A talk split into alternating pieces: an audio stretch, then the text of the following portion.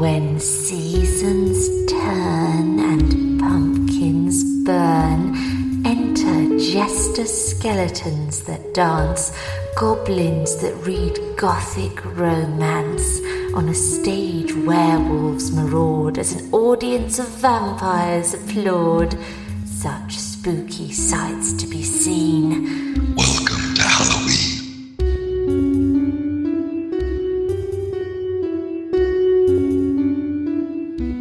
Hello and welcome to Scintillating Stories. In this show, we read short stories by a variety of authors. I am absolutely delighted to be back in the spooky season. This month, we will be bringing you spine chilling tales and creepy cute stories to help you get ready for All Hallows Eve. We begin our ghost stories with The Adventure of the German Student by Washington Irving. On a stormy night in the tempestuous times of the French Revolution, a young German was returning to his lodgings at a late hour across the old part of Paris. The lightning gleamed and the loud claps of thunder rattled through the lofty, narrow streets. But I should first tell you something about this young German. Gottfried Wolfgang was a young man of good family. He had studied for some time at Göttingen, but being a visionary and enthusiastic character, he had wandered into those wild and speculative doctrines which have so often bewildered German students. His secluded life, his intense application, and the singular nature of his studies had an effect on both mind and body. His health was impaired, his imagination diseased. He had been indulging in fanciful speculations on spiritual essences until, like Swedenborg, he had an ideal world of his own around him. He took up a notion, I do not know from what cause, that there was an evil influence hanging over him, an evil genius or spirit seeking to ensnare him and ensure his perdition. Such an idea, working on his melancholy temperament, produced the most gloomy effects. He became haggard and despondent. His friends discovered the mental malady preying upon him, and determined that the best cure was a change of scene. He was sent, therefore, to finish his studies amidst the splendours and gaieties of Paris. Wolfgang arrived at Paris at the breaking out of the revolution. The popular delirium at first caught his enthusiastic mind, and he was captivated by the political and philosophical theories of the day but the scenes of blood which followed shocked his sensitive nature, disgusted him with society and the world, and made him more than ever a recluse. He shut himself up in a solitary apartment in the Pays Latin, the quarter of students. There, in a gloomy street not far from the monastic walls of the Sorbonne, he pursued his favourite speculations. Sometimes he spent hours together in the great libraries of Paris, those catacombs of departed authors, rummaging amongst their hoards of dusty and obsolete works in quest of food for his unhealthy appetite. He was, in a manner, a literary ghoul, feeding in the charnel house of decayed literature. Wolfgang, though solitary and recluse, was of an ardent temperament, but for a time it operated merely upon his imagination. He was too shy and ignorant of the world to make any advances to the fair, but he was a passionate admirer of female beauty, and in his lonely chamber would often lose himself in reveries on forms and faces which he had seen, and his fancy would deck out images of loveliness far surpassing the reality.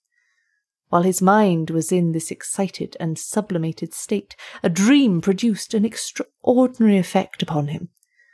It was of a female face of transcendent beauty. So strong was the impression made that he dreamt of it again and again. It haunted his thoughts by day, his slumbers by night. In fine, he became passionately enamoured of this shadow of a dream. This lasted so long that it became one of those fixed ideas which haunt the minds of melancholy men and are at times mistaken for madness. Such was Gottfried Wolfgang, and such his situation at the time I mentioned. He was returning home late one stormy night through some of the old and gloomy streets of the Marais. the ancient part of Paris. The loud claps of thunder rattled among the high houses of the narrow streets. He came to the Place de Grève, the square where public executions were performed. The lightning quivered above the pinnacles of the ancient Hotel de Ville and shed flickering gleams over the open space in front. As Wolfgang was crossing the square, he shrank back with horror at finding himself close by the guillotine. It was the height of the reign of terror when this dreadful instrument of death stood ever ready, and its scaffold was continually running with the blood of the virtuous and the brave. It had that very day been actively employed in the work of carnage, and there it stood in grim array amidst a silent and sleeping city, waiting for fresh victims. Wolfgang's heart sickened within him, and he was turning, shuddering from the horrible engine, when he beheld a shadowy form cowering, as it were, at the foot of the steps which led up to the scaffold. A succession of vivid flashes of lightning revealed it more distinctly. It was a female figure, dressed in black. She was seated on one of the lower steps of the scaffold, leaning forward, her face hid in her lap, and her long dishevelled tresses hanging to the ground, streaming with the rain which fell in torrents. Wolfgang paused. There was something awful in this solitary monument of woe. The female had the appearance of being above the common order. He knew the times to be full of vistitude, and that many a fair head which had once been pillowed on down now wandered houseless. Perhaps this was some poor mourner whom the dreadful axe had rendered desolate, and who sat here heartbroken on the strand of existence from which all that was dear to her had been launched into eternity. He approached and addressed her in the accents of sympathy. She raised her head and gazed wildly at him, what was his astonishment at beholding by the bright glare of the lightning the very face which had haunted him in his dreams. It was pale and disconsolate, but ravishingly beautiful. Trembling with violent and conflicting emotions, Wolfgang again accosted her. He spoke something of her being exposed at such an hour of the night, and to the fury of such a storm, and offered to conduct her to her friends. She pointed to the guillotine with a gesture of dreadful signification. I have no friend on earth, said she. But you have a home, said Wolfgang. Yes, in the grave. The heart of the student melted at the words. If a stranger dare make an offer, said he, without danger of being misunderstood, I would offer my humble dwelling as a shelter, myself as a devoted friend. I am friendless myself in Paris, and a stranger in the land. But if my life could be of service, it is at your disposal, and should be sacrificed before harm or indignity should come to you. There was an honest earnestness in the young man's manner that had its effect. His foreign accent, too, was in his favour, it showed him not to be a hackneyed inhabitant of Paris.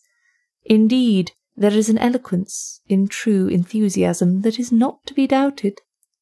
The homeless stranger confided herself implicitly to the protection of the student.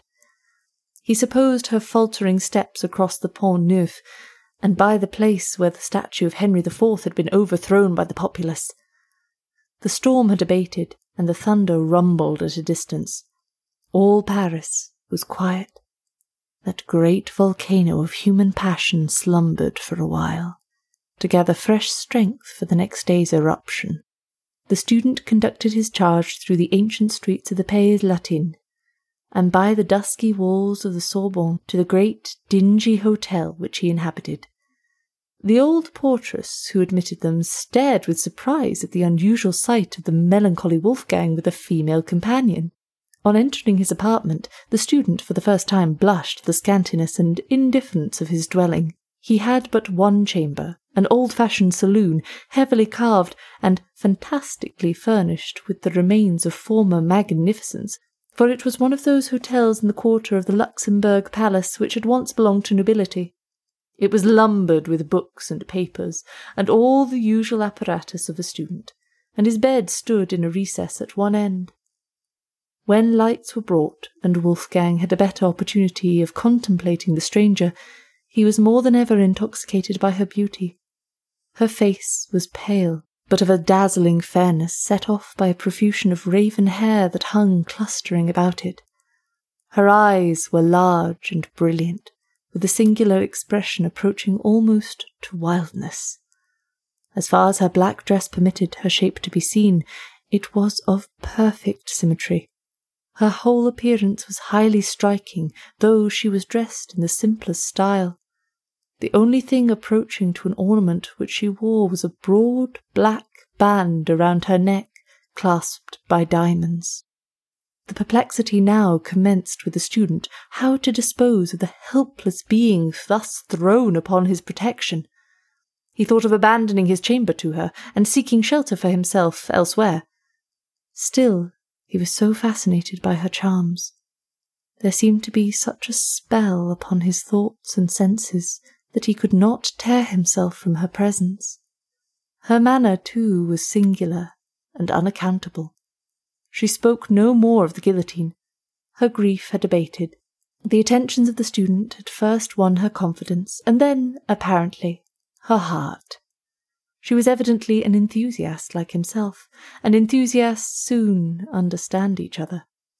In the infatuation of the moment, Wolfgang avowed his passion for her. He told her the story of his mysterious dream, and how she had possessed his heart before he had even seen her. She was strangely affected by his recital, and acknowledged to have felt an impulse towards him equally unaccountable. It was the time for wild theory and wild actions. Old prejudices and superstitions were done away. Everything was under the sway of the goddess of reason. Among other rubbish of the old times, the forms and ceremonies of marriage began to be considered superfluous bonds for honourable minds. Social compacts were the vogue.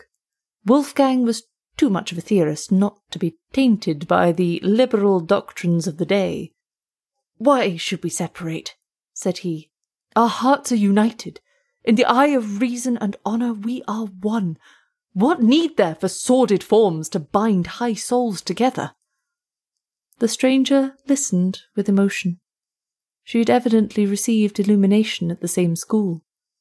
You have no home nor family, continued he. Let me be everything to you, or rather, let us be everything to one another. If form is necessary, form shall be observed. There is my hand. I pledge myself to you forever. Forever? said the stranger solemnly. Forever, repeated Wolfgang. The stranger clasped the hand extended to her. Then I am yours, murmured she, and sank upon his bosom.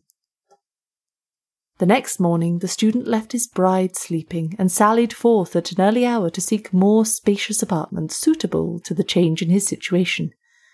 When he returned, he found the stranger lying with her head hanging over the bed and one arm thrown over it.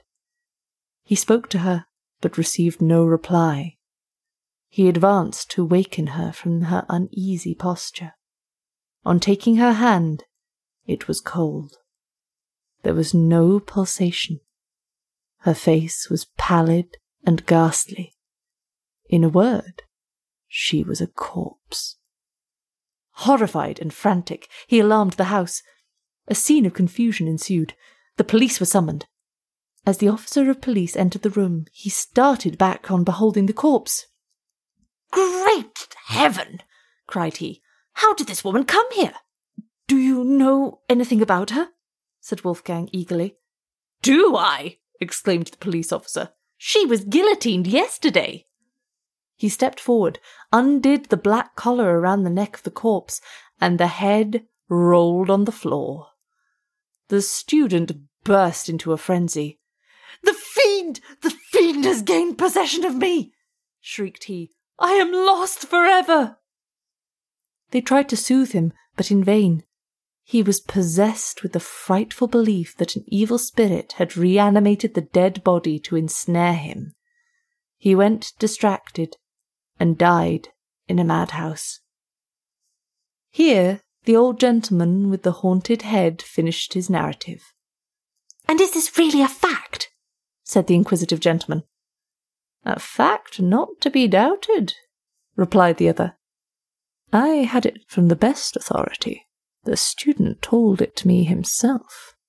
I saw him in a madhouse at Paris.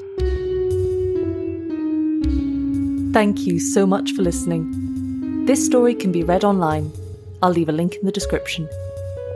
If you want to suggest or submit a short story or a subject you would like us to cover, then contact us through our Facebook page or Twitter, and subscribe if you would like to hear more. This has been a Yorick Radio production.